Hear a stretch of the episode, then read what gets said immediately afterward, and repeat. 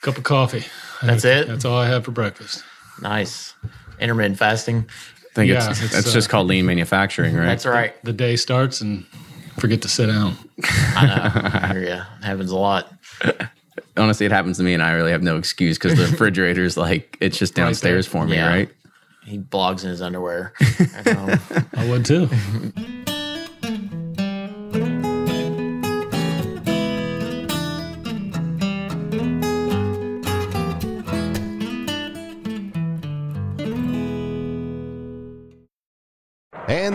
for another Give 270 2020 Unicorn Raffle. Your $20 ticket gives you not one, but two chances to win from our lineup of 20 Woodford Reserve treasures, including the grand prize, the rarest unicorn yet, the Woodford Reserve Kentucky Derby 150 Baccarat Edition. Only 150 bottles were made and is just like the one the Derby winning owner receives. Quit horsing around and get your $20 tickets now at give270.org. Charitable Gaming License ORG 0002703.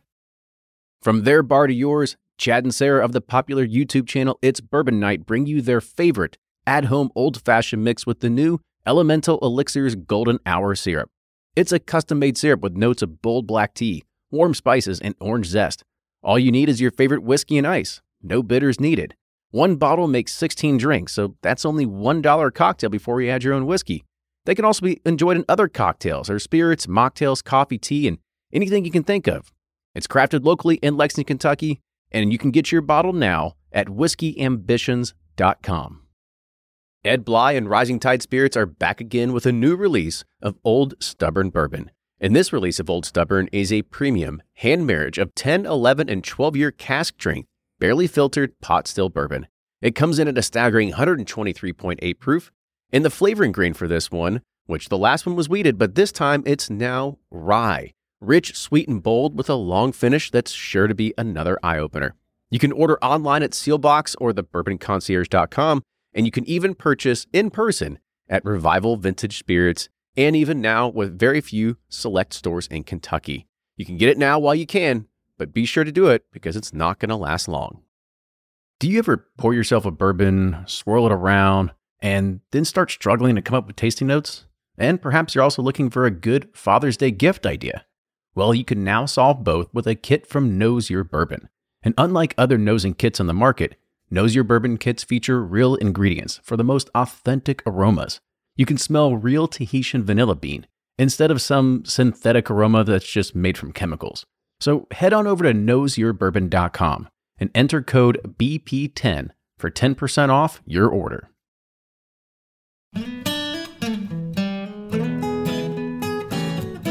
Welcome back to the episode of the Bourbon Pursuit Podcast. Kenny and Ryan here today, and we are at another location. This is actually a very first for us. We're at a, our first cooperage. yeah, we've been wanting to come to one for so long, and like, and it was just so cool to see like what goes on, and like we just went through the whole process, and I'm excited for our listeners kind of, you know, this the barrels where a lot of the magic happens. So I'm excited for the listeners kind of get to, you know, some knowledge on what the process is on getting the the you know from wood to from the tree to the barrel, you know, to the finished product. So I'm I'm excited about today's episode. Yeah, I mean, I think it's really cool just because the fact that, um, as you said, I mean, there is there's there's so much flavoring, so many characteristics that go into bourbon that just comes from the barrel itself, and you kind of forget about the process that even goes to that part because everybody is so fascinated with going to distilleries and they see the you know the whiskey being made but they don't realize that like that's going to taste like crap until it really ages and matures and and what's going into these i don't know if you would call it artisanal but i mean it's it's a it's a very uh, handmade product that goes into uh, making this sort of stuff Yeah, and it's pretty cool. It puts things in perspective too. How how much the bourbon industry is like impacting our economy. When like we rolled through there, I'm I'm not sure how many workers. We'll ask Michael, but just so many you know workers and supplies and all these parts that just you know you need to have to keep this industry alive. That it's, it really impacts our economy. It's pretty cool. Yeah, I mean, we and today we are at the Brown Forman Cooperage. Uh, we'll talk a little bit more about it and what makes it unique and special. But there was a release of Cooper's Craft that just happened recently, and it was named. Uh, it's actually one of the first brands that are coming out of Brown Forman uh, in in ages that isn't you know Woodford Or Old Forester, Old yeah. Forester. Uh, or Jack Daniels or whatever, right? So it's it's one of their, their new uh, labels, and it's being named after the cooperage here. So I think that's that's pretty exciting, and we're going to get Michael's take on that as well. But there's also uh, kind of a, a, little fun fact for any of those soccer fans that are out there that uh, the number one team in USL right now is Louisville City, who just wrapped up their 15 game win streak and are getting ready to head to the playoffs. But the local supporters or the hooligans, whatever you want to call them, uh, they're actually called the Louisville Coopers. so kind of all it all comes full circle here. So with that, good segue and introduce our guest. So today we have Michael Nelson. Michael is the plant director at the Brown Forman Cooperage. So Michael, welcome to the show. Welcome. Thanks, guys. Thanks for having me. Yep. So let's get a little bit more background about you. So first, were you just did you just come to Brown Forman from a machinery background, or do you have affinity with bourbon at all before you came here, or is how how'd that kind of start? No, so my background's in manufacturing, uh, specifically construction materials, but I've been around uh, processes where you're you're making something my whole life. You know, I've, my my dad, my my grandfather, they were in manufacturing type industries, and so I've been around it, hearing about it at the dinner table since I was a kid, and so it's although making a barrel is is something I hadn't done before I came to Brown Forman. Not too many people in the world right. are doing it anymore. Uh, but it was it was uh, you know a, a, pleasure to to get to come here and learn learn this process because it's so unique. So it's there's not nothing else out there that's like this place. Lots of Legos as kids. Yeah, well, well yeah, yeah. so I guess did you uh, did you have a affinity or a love affair with bourbon before you started here, or is it just kind of a, a byproduct of, of maybe working here or something like that? I, it's it's probably closer to a byproduct. I've always been drawn to uh, tradition and and heritage and and you know anything that's truly American has always kind of been a draw to me, and the the culture that is around bourbon um, that that's you know inherent in Kentucky. That's that's probably the, the the thing that I brought with me here was that appreciation for for the tradition of of any anything that's really American. And and this place, I don't think you can find any any place any more American and traditional than this cooperage.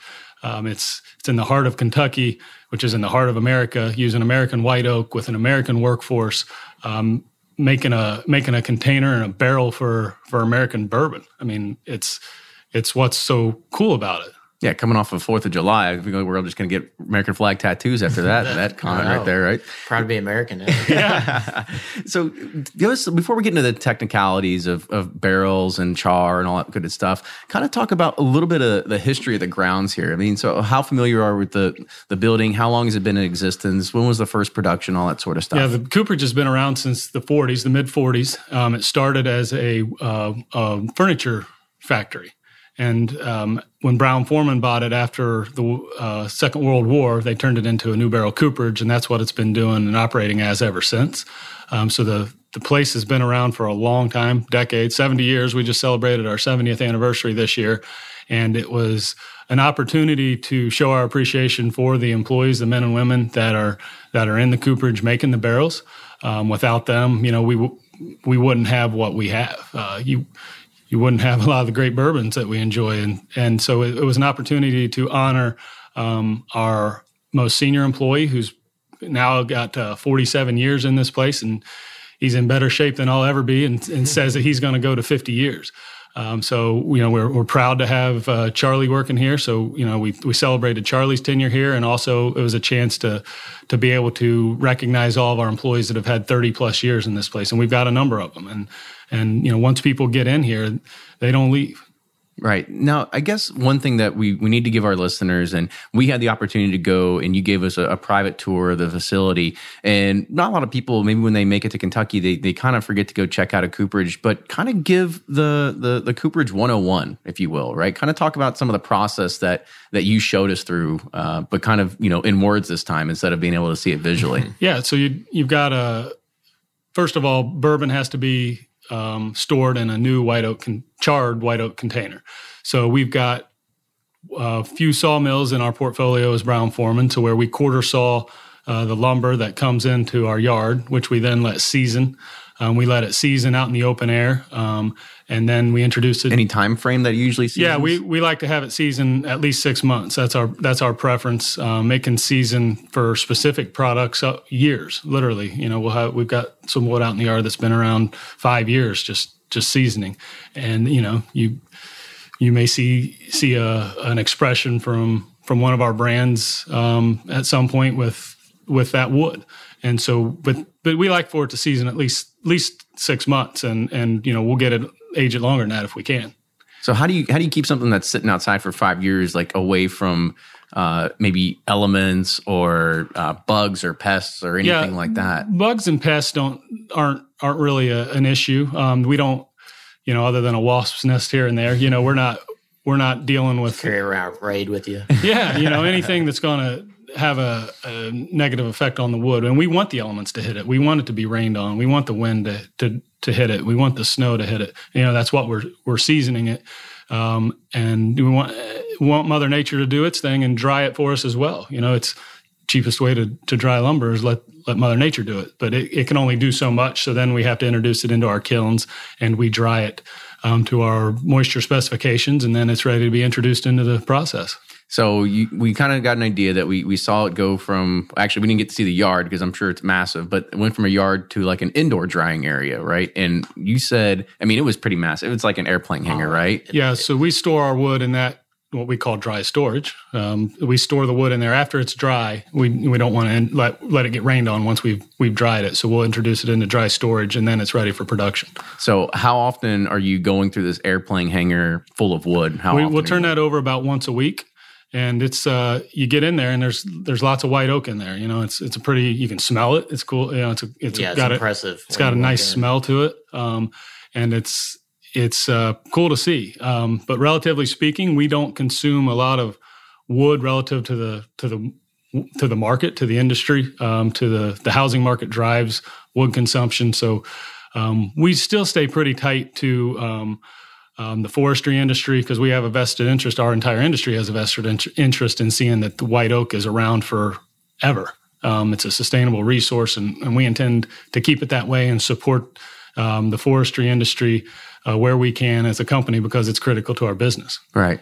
So after it goes from the drying area, did we see it go through like a planer or something like that, where it's cutting edges or smoothing it or yeah, something so like uh, that? we get the the raw staves and heading pieces that have been cut at the mill. We dry them and then we introduce them into the process, which starts with planing the wood, which puts smooth surfaces on the top and bottom, and then we do what we call joining the wood, and that's putting the edge on the sides of the board of the pieces of heading and staves. So then the uh, staves can fit tightly together to make uh, to make a barrel. Because at the end of the day, the the object of this game is to make a tight fitting barrel that holds a liquid. That liquid being whiskey.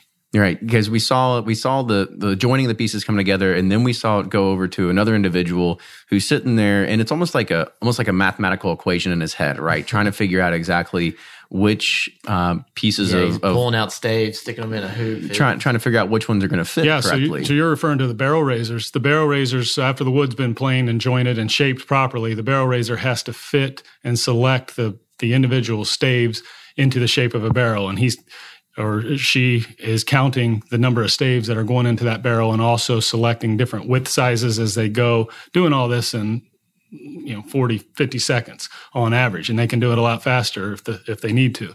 But they're counting in their head they're making sure the stave's not backwards. They're selecting different width sizes and making sure that barrel is going to be a nice tight fit. So how many staves are usually on average in a barrel? on average there's about 31 staves in a barrel. And uh, the uh, again the barrel raisers are, are counting that in their head and making sure that that whatever number we've we've got set up to put in a barrel that they're they're hitting it right on Is there? I mean, is there a reason why you would go like you know fat, skinny, skinny, fat instead of just being like we're just going to have all fat barrels or all all skinny staves it's, or it's you're talking geometry at that point, and it's probably more technical than you guys care to Way know. over But yeah, It's angles, So right? It's- it is. I'm It's done with it's, school. it's you've got the the circumference and you've got the circle and the bilge size that we refer to, and it's the angles of the individual staves have to be um, very precise in order to to fit that circumference we're going for. Right. So he's he's putting it kind of kind of um or he or she is look, looking at it, trying to trying to piece them all together.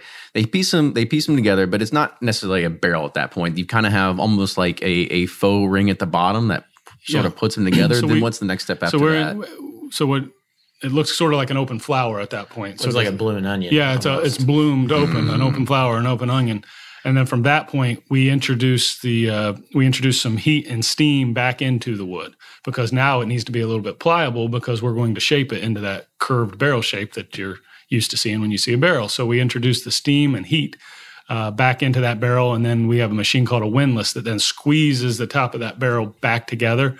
And at that point, those staves have a curve to them, and it starts to look like a barrel at that point. I, I'm just amazed by how quick the process goes through because I've seen, you know, craftsmen woodworkers and they're like, yeah, I have to make this wood bend, like we have to soak it for like at least three weeks in water and then we have to bend it and we gotta, we have to get, um, you know, like uh, clamps to make sure it doesn't move. But you guys are, you guys are making from, let's say from the beginning of a run when something's first getting planed to the end of the barrel actually being out there. If you were to, if you were to say like we could do this in a fastest time, what would it be? Yeah, that's a, that's always a tricky one to answer. I get that one a lot, and it's it's because we make our material in sections. We walk through the different departments: our heading department, our stave department, our barrel raising department, and then we've got our windlass and different machines. It, it doesn't flow straight from one Yeah. end to the other, but you know, it it probably you know we could take a barrel half an hour to get through the process. Right. Okay. So it, it goes through its steam. We put the rings on. What's next after the rings? Because now we're we're getting into like almost the fun part, right? We're we're seeing some we're seeing some fire some happen. fire. Right. So before that, we toast it. Uh, we've got it. We got the temporary rings on, and then we put it through the windlass machine that shapes it, and now it goes through our toasting um, room. We call it. And so the toasting room, you didn't get to see because it's proprietary. We're pretty proud of that, even though we can't show it off. It's uh, designed in house, and it's a radiant heat that starts to uh, caramelize the sugars in the wood and gives it a, a nice toast. It's like toasting a marshmallow. If you if you radiate that get that radiation from the heat over a campfire, you get that nice golden brown. Well, that's what we're doing to the wood. We're caramelizing those sugars and changing the composition of those sugars. And then from that point, uh, we we send the barrel through a machine called the Buffaloes. Why? The machines were made in Buffalo, New York. 80 years ago. They're old, the big cast iron machines, which a lot of our equipment is. And so that rolls out and smooths the barrel and helps to shape it. Again, aligning those side joints that we call um, the sides of the stave so it's nice tight fit. And we that machine also tightens that barrel up good and tight before it goes to the char fire, which is the big grand finale that everybody loves to see because it's pretty cool to see. Yeah. So the char fire is then literally catching the inside of that barrel on fire. And then we'll let it burn as long as we choose to for whatever specifications we're going for. And we'll let it burn and then we'll quench it. We'll spritz some water in it and then puts out the fire and down the process it goes. Now- So what's next after that? Because uh, what were you about to say? Well, as, you know, when we were looking at the toasted versus the charred, and Kenny asked, why would you toast it if you're going to char it anyways? And we kind of saw the depth of the whiskey moving in and out of the barrel. I guess talk about why you do toast it before charring it. And that's that's a great question because it's something that we take a lot of pride in is our ability to toast how we toast, and we like to to set that toast deep into the wood, and what that allows the whiskey to do is have a lot of interaction as that whiskey sets in the warehouse. It's literally and you guys saw that used stave that you could see the soak line. That whiskey is literally going in and out of that wood as the temperatures change and, and pressures inside that barrel changes. And that's also why you get different um, different results from different levels and locations in those rick houses and those barrel houses is because you're getting more drastic temperature changes up high. It's getting hotter on a day like today. I mean, it's got to be hot in some of those upper floors of those warehouses on a day like today and you know in July and to where it's going to cool down tonight and that whiskey is going in and out of that wood and it's cycling in and out of that wood more pulling more flavor out and, and changing uh, the color and the flavor of the whiskey in there Yeah, I'm not sure the how deep or to the depth of the, each stave is, but uh, it looked like it was almost 60 or 70 percent. You know, inside the of that- whiskey yeah, yeah inside. it'll, it'll soak some that And, staves about yeah, an some inch of it's all the way through. and it'll soak almost all the way through but it's going at least halfway through that stave at, at some point in its life uh, probably multiple times in its its life in the warehouse So it's going halfway through, and we, we kind of touched on this when we were doing the tour.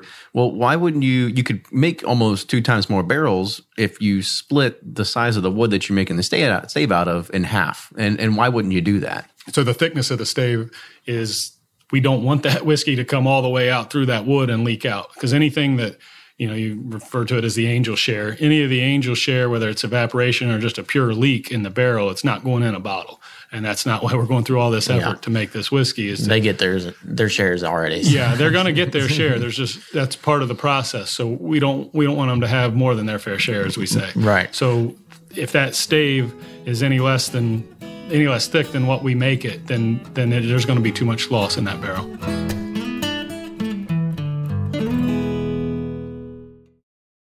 If you're anything like me, then you can't get enough about bourbon. And that's why I'm a subscriber to Bourbon Plus magazine. Bourbon Plus is a quarterly publication that tells the stories from the heart of bourbon the farmers who grow the grain, the distillers who labor over the process, and the people like you and me who raise their glasses to celebrate it all. Subscribe to Bourbon Plus magazine today at bourbonplus.com, that's P L U S.com, and use code PURSUIT at checkout for $5 off your subscription. Shopify's already taken the cash register online, helping millions sell billions around the world.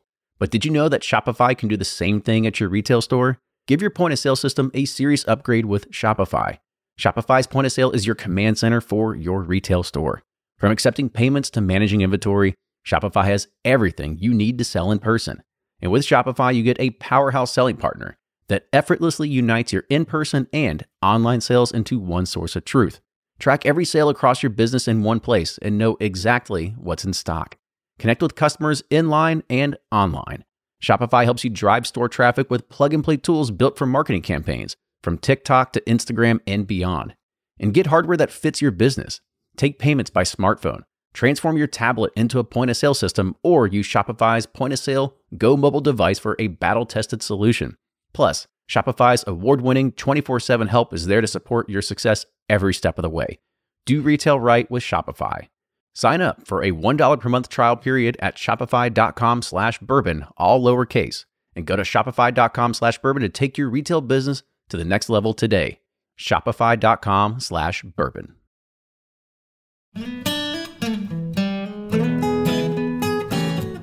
So uh, after you char it, then what? Because there has to be a, a, quality control process, right? Yeah. So we char it, and then it goes, and we put the groove in it. That right after the char fire, that then the heads go in that groove, and that's what the the heads sit, and it's called a croze. So the crose crozer, the machine that puts the croze, the groove, and the angle in the top of the barrel that you can see. Um, then the head is inserted and then tightened.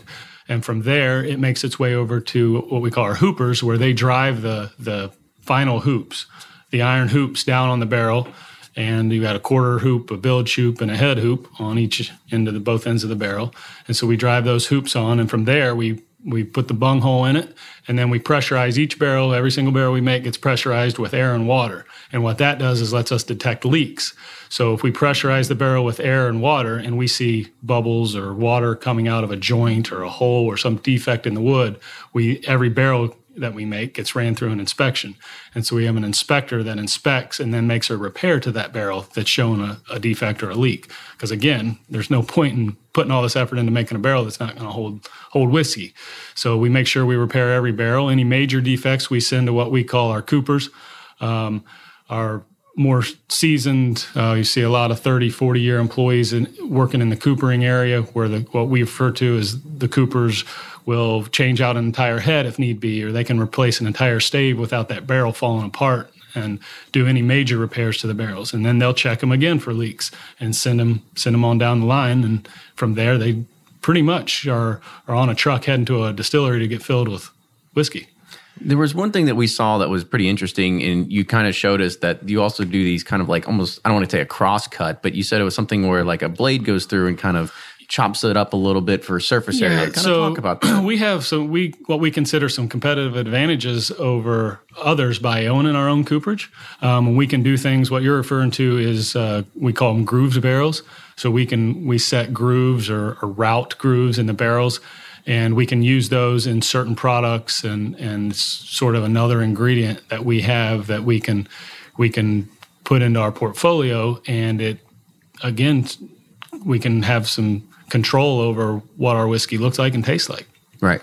Uh, so, I mean, it, you said this quality control person. Is it just one person there, like looking for bubbles? And, and how much time would they really spend looking to make sure that a barrel's not leaking? Like, what other kind of uh, safeguards or fail safes do you really have there to make sure that something's not going to leave the warehouse and be like, oh crap, send it back, our bad guys? Yeah, it's that that air and water pressure. If you've ever uh, I, I, think of it like this: If you've ever taken some soapy water and sprayed on a tire yep. that may have a leak in it, and you'll see those little bubbles.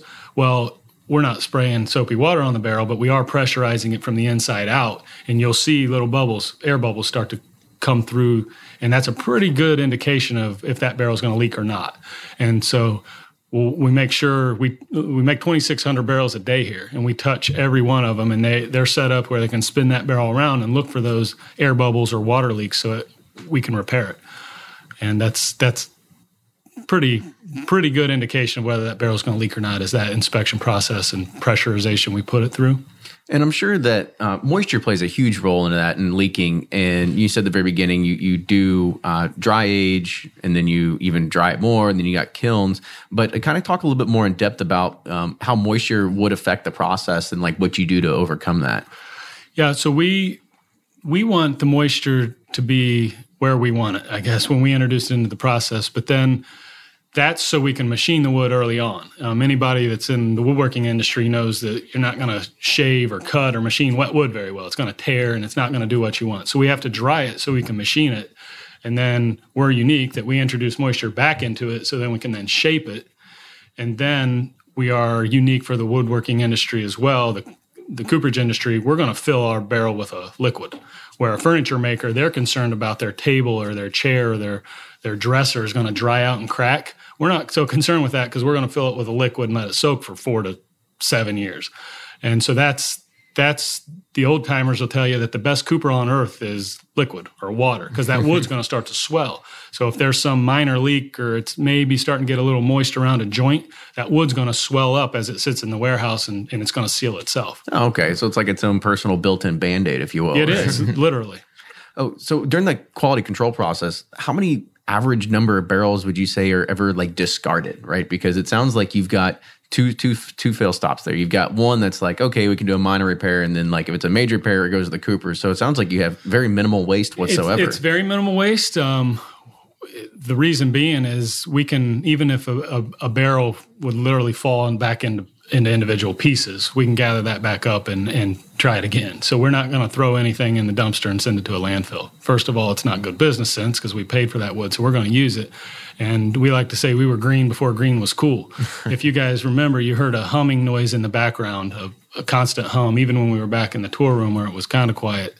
Uh, that's our, our dust collection system. And we used our wood shavings that we're shaving to fuel our wood boiler.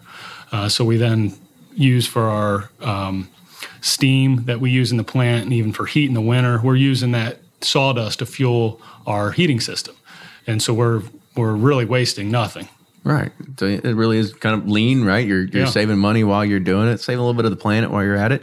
And, and, we noticed that we were going through there that it's a very very automated process now. So kind of talk about um, is there any process that it doesn't have any sort of machinery involved anymore, or is it is it you know and how would they do this before?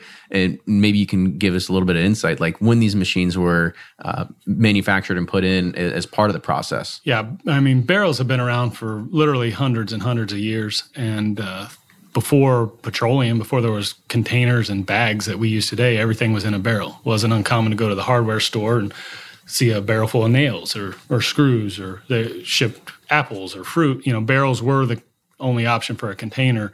Probably not that long ago, you know, 120 years ago, barrels were were the only container available. Um, back in the days. No Tupperware back then. no Tupperware. I mean, it, slack barrels were for storing things other than liquid, and then tight barrels, which we're making over here at the Cooperage, is uh, what they would use for holding any kind of liquid, including whiskey. So as the industry has um, subsided, the cooperage industry, there's not a cooperage in every small town like there was once. Um, the only thing that's keeping cooperages alive is the whiskey industry, and it's it's because it's an ingredient in the whiskey. I mean, a lot of people may not be familiar with the the whiskey goes in that barrel clear. It's it's clear, and it gets 100% of its color from the barrel, and it gets at least 50% of the flavor from the barrel as well. So most distilleries, I guess, outsource their cooperage, you know, to other companies. What? Why did Brown Forman decide to do it in house, and what kind of advantages, other than supply, I guess, does it give you all? Yeah, so you know we can we control our supply, and it's also an advantage to where it's not uncommon for a master distiller like Chris Morris to come out and we can play with the toast levels or the char levels, and and we can try new things. Um, you know, our double oaked Woodford is a perfect example of of being able to control the the the process in house to where we can experiment. It's not uncommon for our Brown Forman's research research and development department, who we work very close with out here at the Cooperage, to come out and and we'll try different things because we can and why not? You know, a lot of a lot of uh, good products have come out of trial and error how often i mean how hard is it to tweak something like that right? To be like oh, okay we need uh, this certain level chart can't be this and you gotta be they'll be like oh, michael go back to the computers and punch in number two this time or like how yeah. I mean, how hard is it to tweak some of that process? For for us for the toasting and char it's it's really not too hard. We, and that's we've set it up that way on purpose to where we can we can change char levels um, by how long we let the wood burn. And you know that's how you're getting your char is fire. And that's you know not technology hasn't taken over that aspect yet. You know, if if you've got fire and you've got wood, you can you can you can char. Uh, toasting, you can you can toast as well, but we've got our proprietary method to where we're fairly automated and, and we can really control it and be and the other thing we can be which which we're we're happy to that we can is we can be very consistent. We can have, you know, if we want a certain toast level, we can get very close to that same toast level all barrels that we make, you know, 2,600 a day can be very consistent to where if, if we're trying to toast with a little campfire over an open flame, it's a little harder to control that temperature in that toast. So this, I'm going to ask a question. It might be a, a, dumb question on my part, but is is is char level like an, an, industry standard? Because you know you can see some brands and they're pretty open. They'll be like, "Oh, this is char number four or something like that." Like, is that like an industry standard, or you guys just be like, "No, like we We're just do what we do. We just do like well, 45 it, seconds, and like that's what we we call our both. thing." Um, you know, a number four char that can be a pretty typical, you know, run of the mill char, but uh, you know the double oak back to the double oak that's a that's a different char that's its own specific char level and it, has got a drastically different toast level uh, for the second round of barrels that we put that double oak through. So it's it's um it's it's both you know we where we don't really go I, I would say by what the industry if the industry's doing what we think is best, we've got no problem going on doing the same things everybody else. But when we can go off on our own and and have something maybe a little different and and change things and control things better, we'll go off and do that as well.